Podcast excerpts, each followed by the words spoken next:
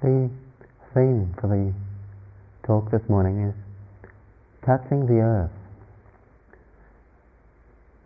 a question of spiritual vision. And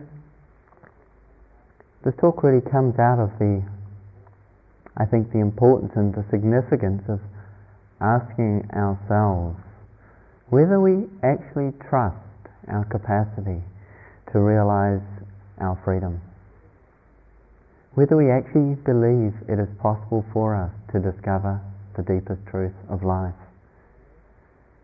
or whether we are somehow in some way content to settle for less, or believe that we have no option, in fact, but to settle for less, for perhaps a little more comfort in our lives, perhaps a little more ease with those difficult things that we experience.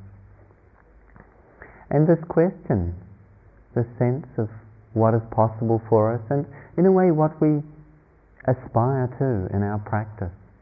This is a question of spiritual vision, a question of what we actually believe is possible for us. The story of the Buddha, I think, is rather important to reflect on in this context. We perhaps are familiar with the story, perhaps not, where the, the Buddha, before his enlightenment, sat down at the foot of the Bodhi tree and he made the resolution that he would not arise from that spot until he had discovered the deepest truth, until he had realized the end of suffering. And this is quite a powerful and profound commitment to make and statement to make. He said if he sat there until he died, then so be it but he would stay until he realized what he was seeking. And so, in order to do this, he was really expressing as an unenlightened human being. He was expressing a sense of possibility, in fact, a trust and a faith in the possibility of that discovery for himself. And in that way, expressing a trust and a faith in that possibility for all of us. And yet, of course, without any guarantee because if he'd thought he had a guarantee, he probably wouldn't have been concerned that he would die first before it happened. And in the, in the tradition, the story is told there that when the Buddha made this commitment, Mara, the personification of greed, hatred, and delusion, who's sometimes spoken of as a demon or a god, but I think more usefully understood as the, um, the latent tendencies of that give rise to suffering that are there in the mind, that were in the mind of the Buddha, that were in our minds, that we find in our minds at times, of ignorance, greed, hatred, and delusion. And Mara came up and challenged the Buddha on his right to be sitting there.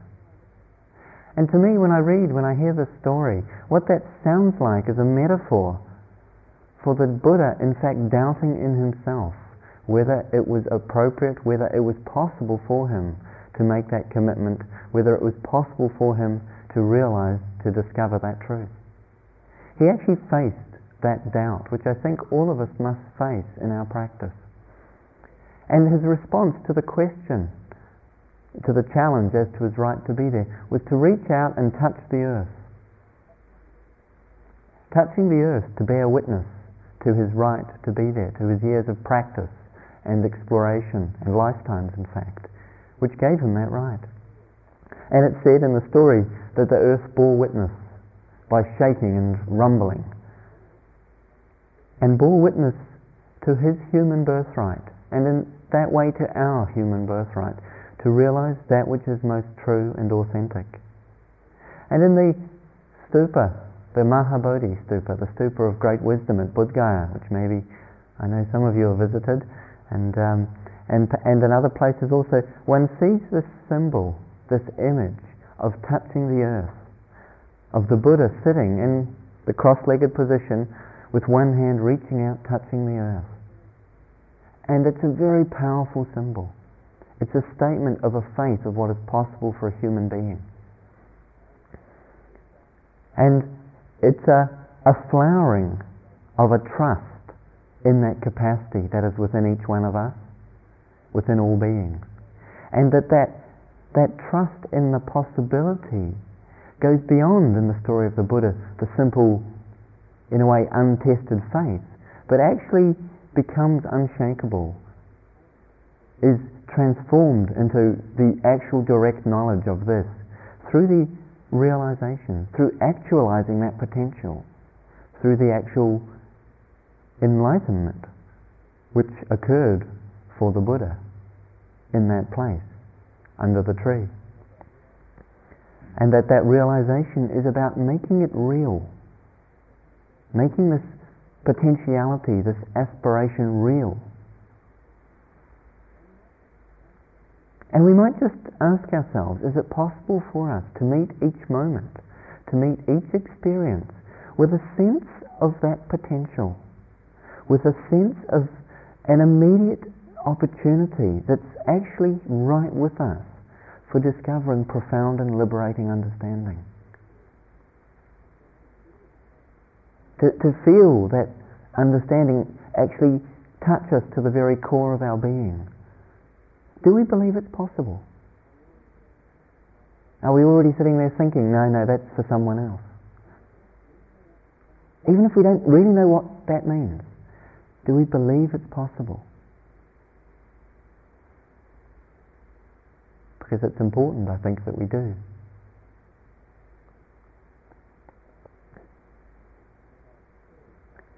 And then the story which I read a few days ago about the, um, the monastery and the, the, all the monks questioning themselves as to whether they were the Messiah. That same question arises perhaps in our practice. We say, is it possible that I could be the Buddha? That I could be the Messiah? That I could be whatever the tradition, or maybe no tradition at all? That this is possible.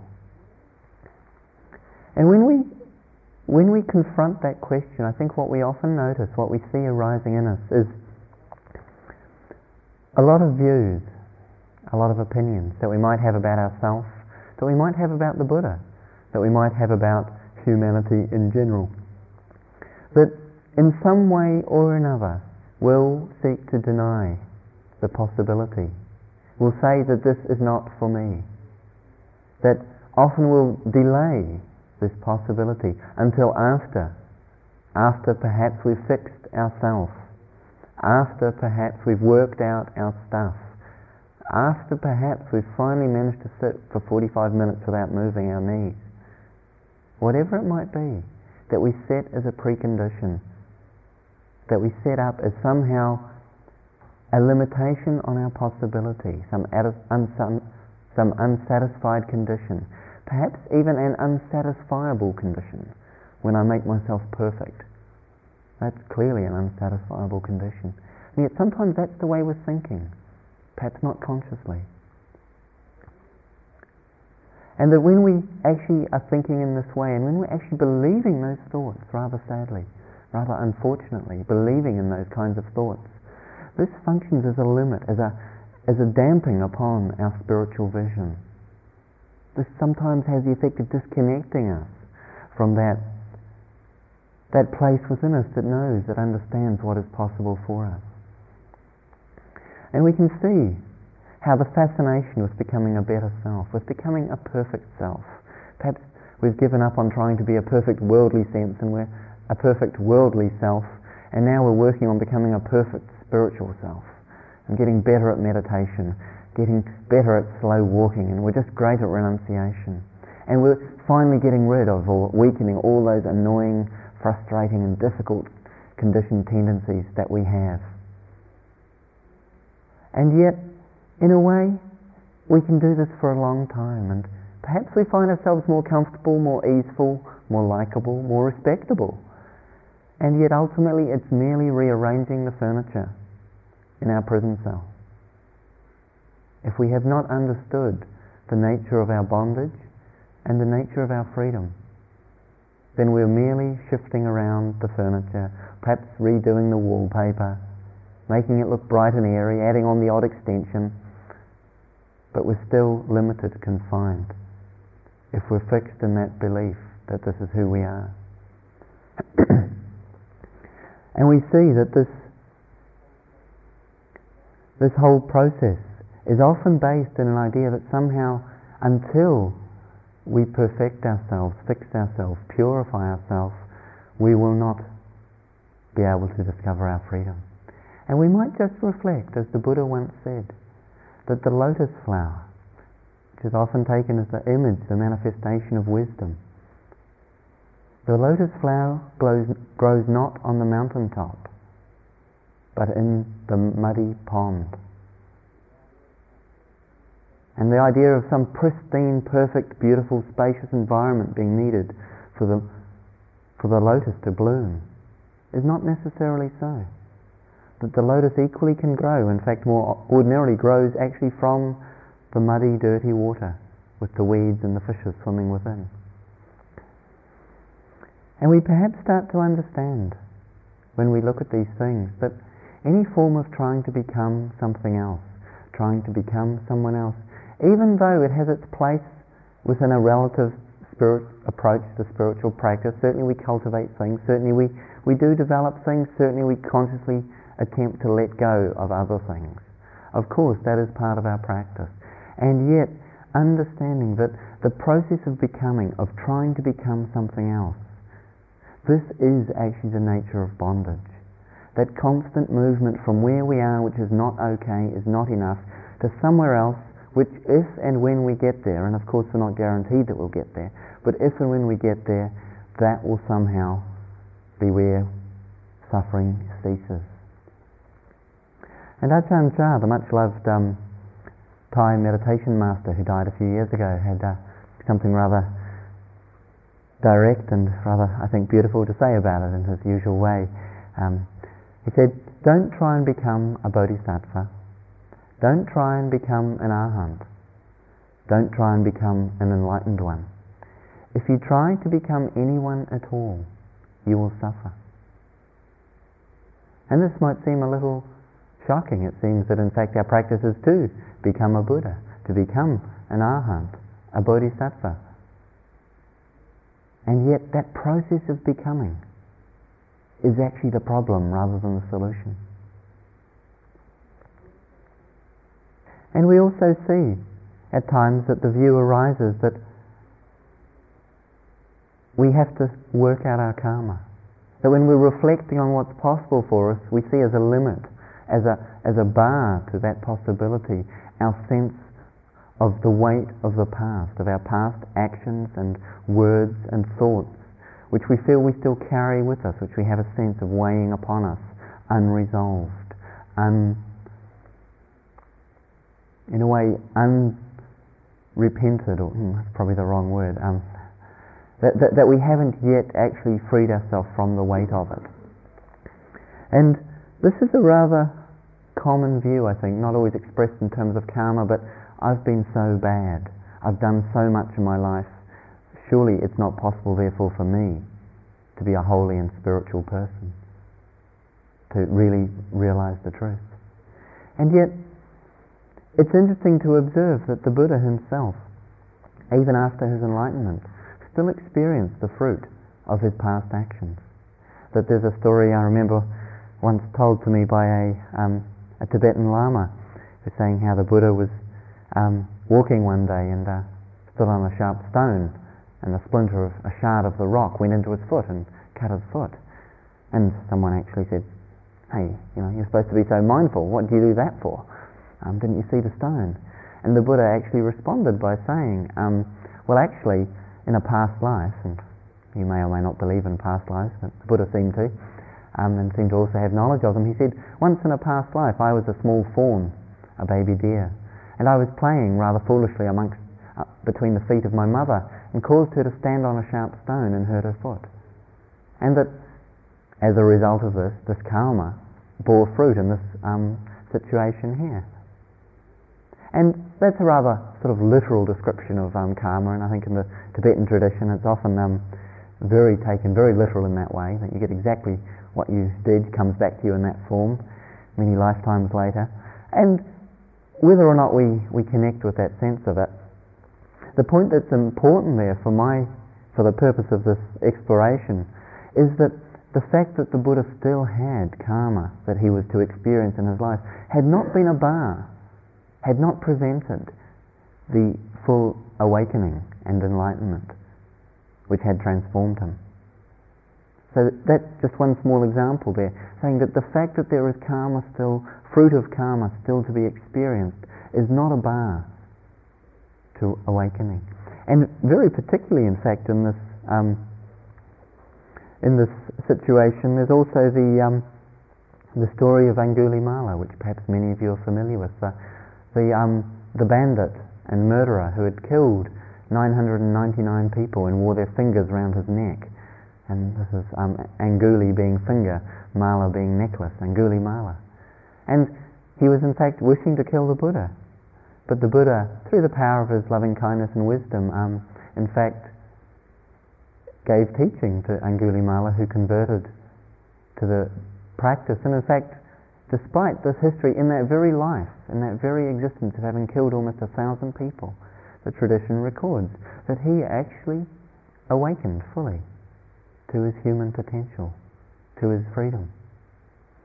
And it said that um, subsequent to that, whenever he would be walking through the village as a as a bhikkhu, as a um, as a monk, the um, the villagers would throw sort of rotten fruit at him because they recognised him and they didn't like him, and so he still, in a way, received the fruit of his actions. But um, again, this was not a bar. This had not prevented his realization. And sometimes we might see in ourselves the view, I've been too bad. I've hurt too many people. I've caused too much harm. That somehow I must suffer for all of this, repay my debt. And then, then, only then, will some depth of practice or depth of awakening be accessible to me. We can also see the view that comes I have all this stuff to work out. All this stuff that just seems to be everywhere when I close my eyes, everywhere when I open my eyes. Particularly when I open my mouth, seems to be even more prevalent. And we can think, you know, it's because of my parents. They said this, they did that, they didn't do this, they should have said that. Or it's because of something else that happened to me. All the different things we say. If all of that hadn't happened, then maybe, then maybe something more would be possible. And yet, again, in the story of the Buddha, it seems that the Buddha had parents, like we all did.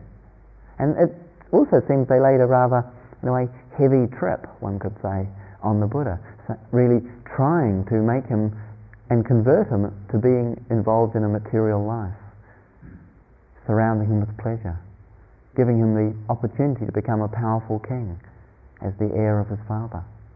And yet, with that, despite that, he went forth. And as we have seen, as we have heard, came to the profound realization which has been carried through in his teachings to this very day. So again, this other view, I have something to work, too much to work out, to see if it's operating in us, that it's somehow giving us an excuse or justifying a view of what is possible or not possible for us. And we see also the view, I need to purify myself. And this is closely related with that sense of having too much bad karma or having done too much wrong. I need to somehow purify myself of all the, the greed that arises, of all the aversion that arises, of all the delusions that arise within me. And if we're sitting silently and if we're honest and we look and we see, yes, it does arise, doesn't it? And it's not very pleasant. It's kind of embarrassing on occasion. We think we've been sitting for three weeks and still our mind comes up with such petty, petty problems or greeds or wantings or fears. And at times they don't seem petty at all, they seem quite immense. And equally if you've been sitting here for one week or for six, we see this process continuing on.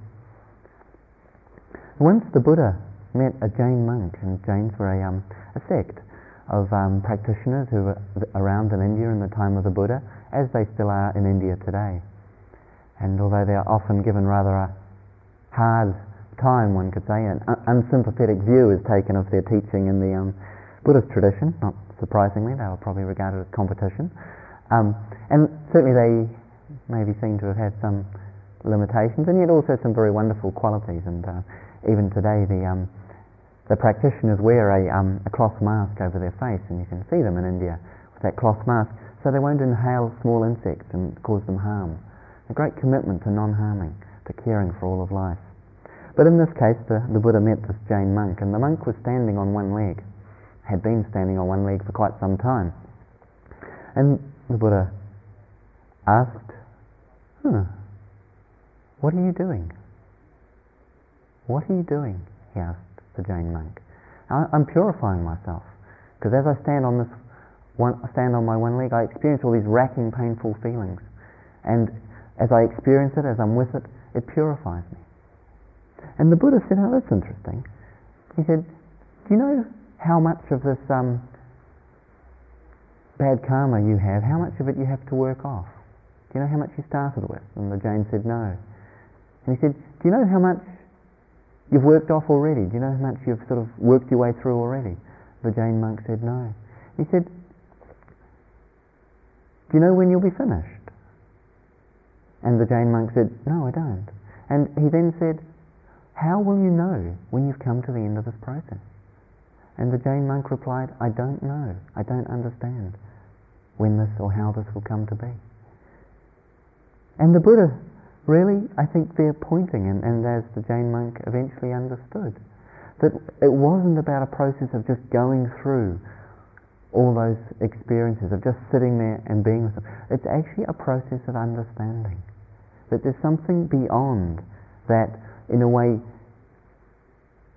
silent and um, perhaps uh,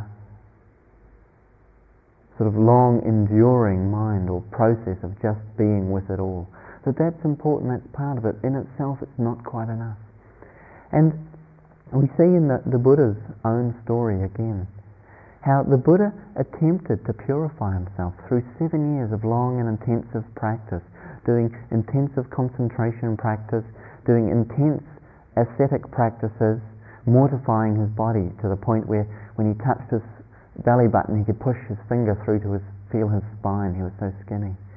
And sometimes it's said in the tradition and some views on it that this practice, this was actually what enabled him to, when he sat under the Bodhi tree, realize the deepest truth. And yet that's not how I understand it at all, and I think the Buddha was quite clear on this. In fact, after all of those years, what the Buddha realized, after all that purification, after all that mortification, ascetic practice, all that intensive concentration practice, he realized that it had not worked that he'd spent seven years doing it. He'd become very good at it. In fact, he was the best. And yet, he still realized that suffering had not been uprooted within him. He realized that this was not the path. And so he actually abandoned that path for the practice which he remembered from being a small child of just simply sitting quietly observing with an interest to see just what was happening and that that commitment to discovering the truth through an immediacy of attention, together with a sense, with a trust and a faith that this is possible for us.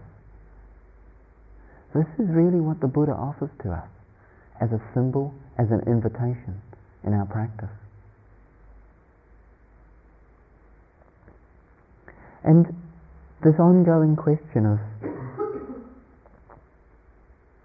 How long do I have to do this for?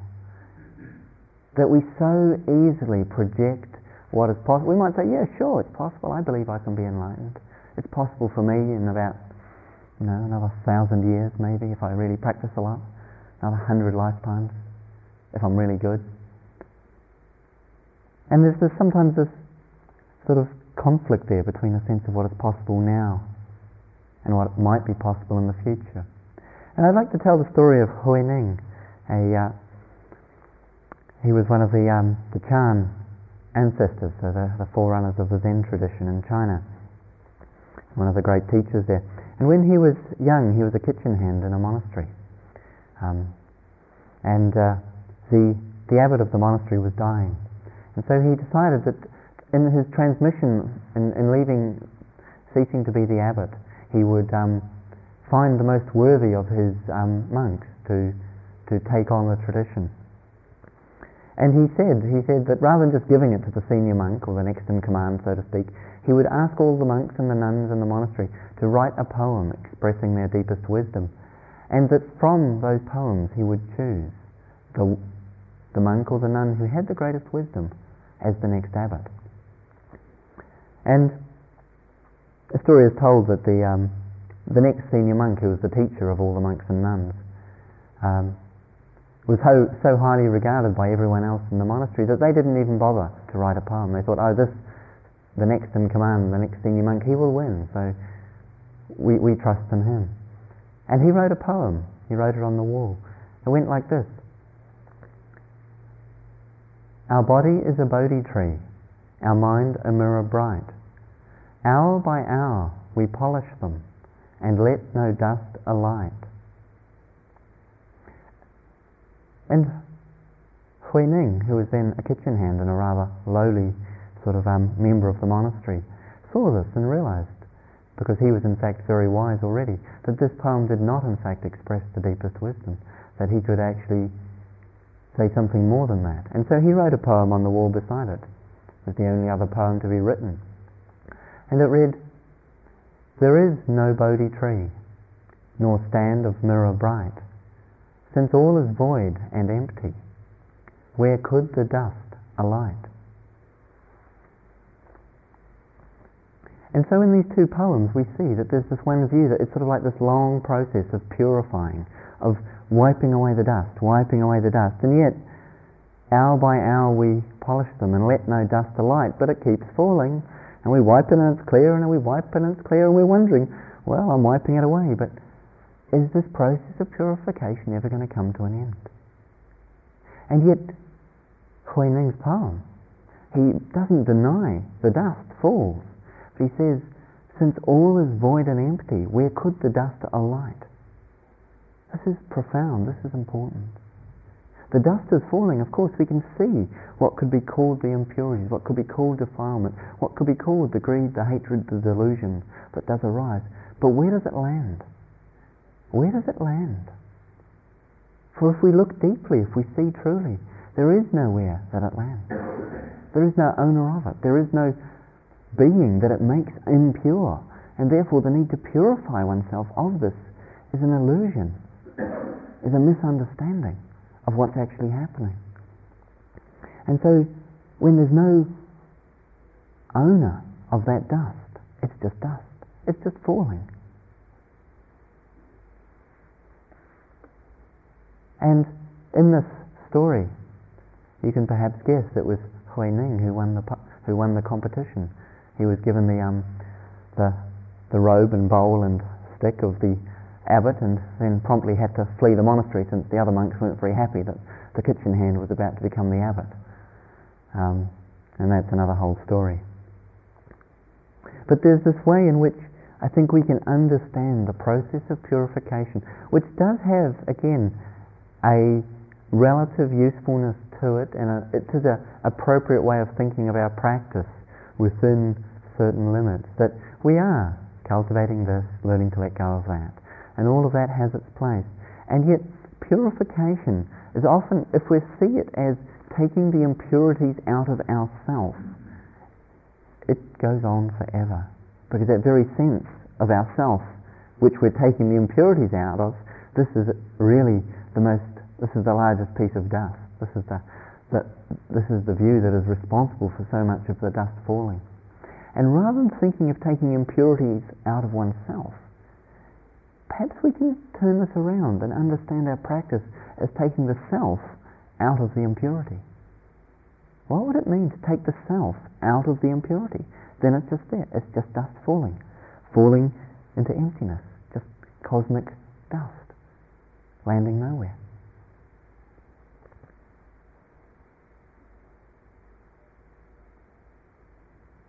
And so, with our practice, we have the, the opportunity to, to actually look at perhaps another way of purification also, which is a purification of our, our willingness to see each experience. That often what's going on is we're sort of unwilling to, to fully open to those things that are difficult, that are painful, that are unflattering. And that as we actually open ourselves to them, by not taking them personally, by not investing them with the weight and the significance of selfhood, of not taking them as ours, as mine, as defining who we are, in that we actually allow ourselves to open to them, to purify our connection with them. So it's not the thing that's being purified, it's more the seeing. It's the willingness to see, the willingness of the heart to open that becomes purified, that is refined. And that in this we start to understand that the truth is reflected equally in each experience, in each moment. That our practice of opening to each moment is opening to the potential, to the possibility in each moment that it will be the moment in which we awaken that that is its potential.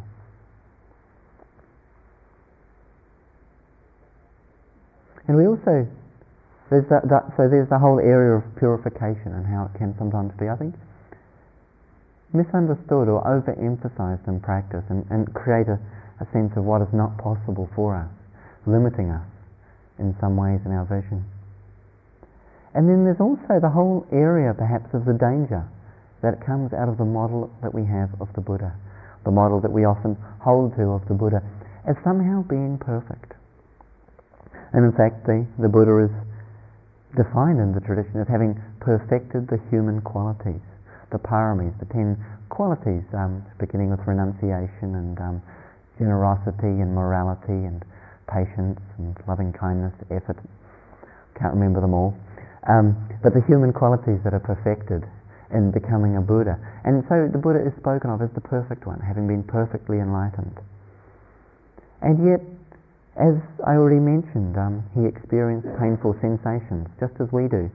The, the splinter in his foot causing him quite some pain and discomfort. And there's a, a rather lovely story um, where once the Buddha is giving a talk to the nuns and the monks, and he notices that they are very alert and awake, even though it's just past midnight and yet he's rather um, uncomfortable. And so he says, Ananda, the, the, the, nuns and monks are free from sloth and torpor. I would like to lie down and rest my aching back because it is sore. Would you please continue teaching the Dhamma to these nuns and monks? And Ananda you know, keeps talking, gives the teaching. But there the Buddha, eh, not only does he experience a sore and aching back, and you might have thought that that was what was going to stop you getting enlightened, but actually not only that, but he actually thinks, oh, maybe it's okay to lie down and take care of it as well. And we might just reflect on what that means about the Buddha. Maybe there was a human being there as well. And there's a whole um, series of uh, encounters that the Buddha has with Mara, in which he appears to experience um, the arising of various sort of movements of greed, of hatred and delusion coming into his mind. And this is rather controversial. Some people say that, no, no, this has got nothing to do with the Buddha. This was Mara, some other creature, sort of completely separate and removed. Um, this demon or this god. Um, and yet if one reads these sutras, um, what one sees, it's like a perfect metaphor. Mara comes along to the Buddha seeking to make him feel fear and dread, or seeking to make him feel confusion. And the moment he appears, the Buddha sees him and says, Mara, I know you, I see you. And with that, the Mara, greatly disappointed, slinks away. And this pattern of seeing how the movement of fear might arise into the mind, and yet if it's seen in the moment it arises in consciousness, and there is no identification with it, one just knows this is Mara, it has no power. One would, I think, not even call this an impurity. It's just energy arising and it has no power. One is free, even in the midst of it, in that capacity to recognize it in its moment of arising. And again, as I say, this is controversial. Some people will say, no, that never happened for the Buddha. But on my reading, it seems quite clear. So, this, this again, the stories seem to me to be a metaphor for us. A metaphor of the fact that just because we might have seen in the last 45 minute sitting a vast array of confusion, of fear, of anger, of craving arising within us. that this in itself does not mean that we are somehow a long way away from our freedom. that we are somehow greatly distanced in time or in space from our potential. That we too easily have the tendency to put off what is possible for us, to put it off for many lifetimes, for many years. And yet, each moment is a lifetime. Each moment we are born into and die from. And that there's a birth and death process that when we fully open to it, when we see that it's happening each moment, that we, we actually can open to the possibility of being liberated in the next moment, in this very moment. And that we might be quite aware that the process takes many lifetimes.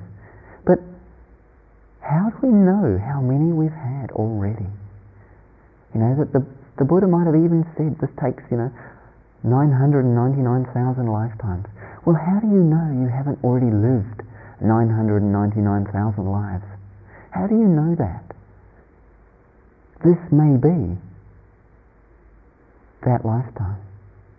The Buddha equally did not know, and yet equally it was that lifetime for him. And as the Buddha said, we have cried enough tears in our lifetimes to fill the four great oceans the bones of the bodies we've moved through, piled high, would be taller than the tallest mountains. Haven't we already seen enough, experienced enough, learnt enough from the lifetime we've already lived, from the experiences we've already had, to actually give up our preoccupation with becoming better, with getting somewhere else, with actually trying to improve ourselves. To quote Wei Wu Wei, a Chinese mystic, he was once asked, Why do you suffer? And he replied, You suffer because 99.9% of what you do is for yourself, and there isn't one.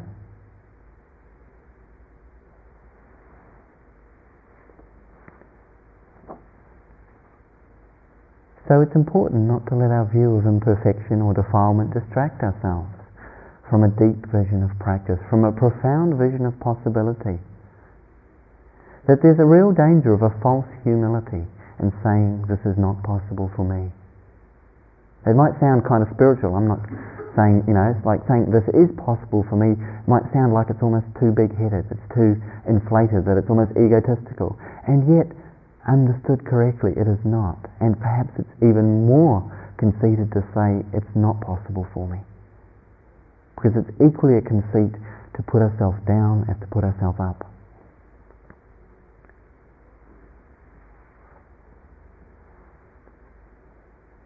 That the suffering we experience in life is based in not seeing, in fundamentally not understanding the truth of life. The truth that life is revealing in each moment. That not seeing our true nature, not understanding truly who am I, truly what is this, not understanding that fully. It's the same question whether we say who am I, whether we say what is this. It's the same question. And there are whole spiritual traditions founded on just that inquiry. That the tradition of um, the Indian sage and saint of the century, Ramana Maharshi, who the basic inquiry, his basic teaching was just to deeply ask, who am I? Who am I?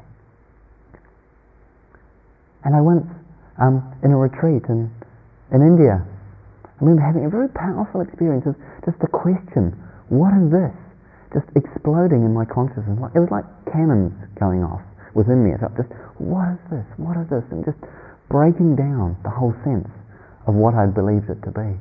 And very interesting, I, I found it very fascinating, I've never practiced it, to um, find that the Korean Zen tradition has a whole, in a way, a whole tradition based on that question, what is this? As the koan, that in Zen, they use in some traditions many different questions and koans as a process of deep inner inquiry.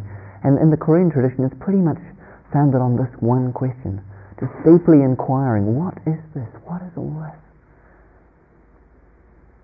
And we see if we really engage with that question very deeply, where that takes us in our heart and our mind, where, where we settle into, when we can really deeply engage with that. What is it that happens within? What is it that opens that might be revealed within in that process? And we see in this that so easily and so often we are looking elsewhere. We are seeking for something which is other than or somewhere else. And that we're looking outside of ourselves. We're looking for something other. We're looking away from where we are and away from what is in the hope that that will be somehow different or offer us more. And yet if we look deeply, if we really look, if we're really still, we start to sense in a quite uh, inexplicable, a quite mysterious way that that that which we are seeking is that which is seeking. That the seeker and that which is sought are of the same nature.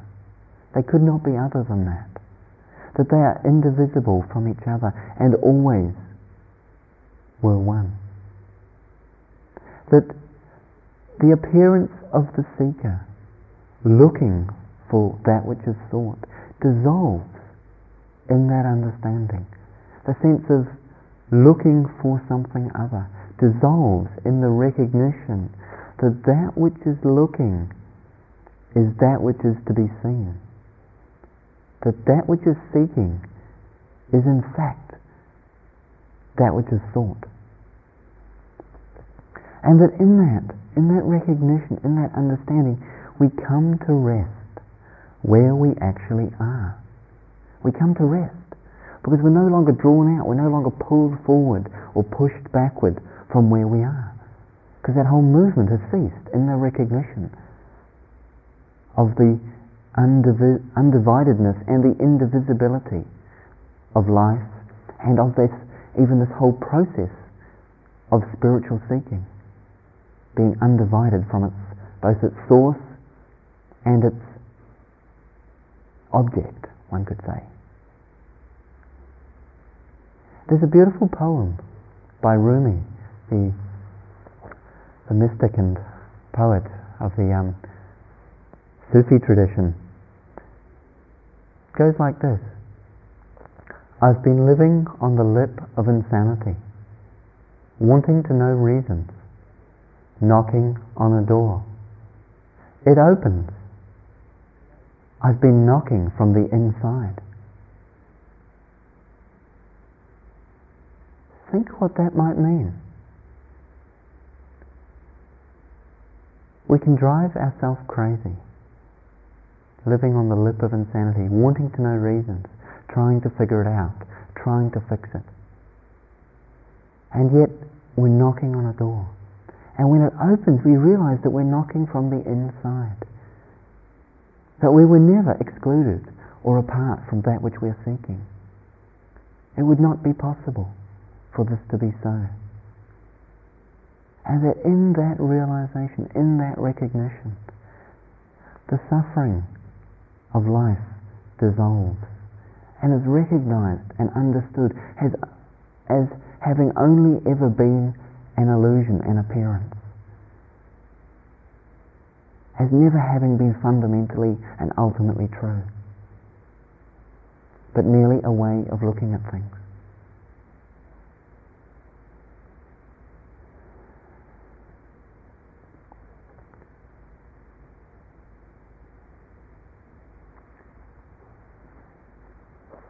So I'd like to finish with a poem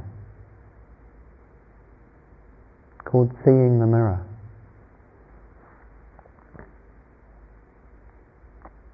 If you think it is your face that you see in the mirror, consider this. Is it there now? When you're born into a world of glass, it is easy to be caught up in the reflections and cut by the edges,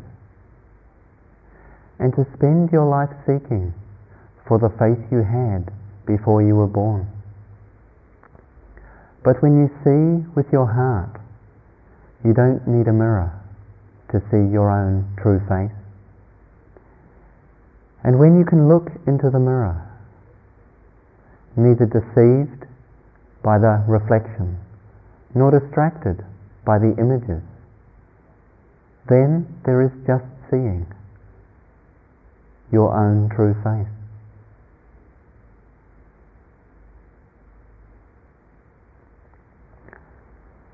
So, can we sit quietly for a minute or two, please?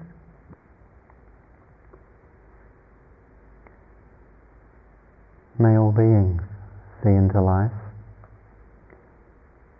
May all beings know the power of touching the earth. May all beings realize their own true faith.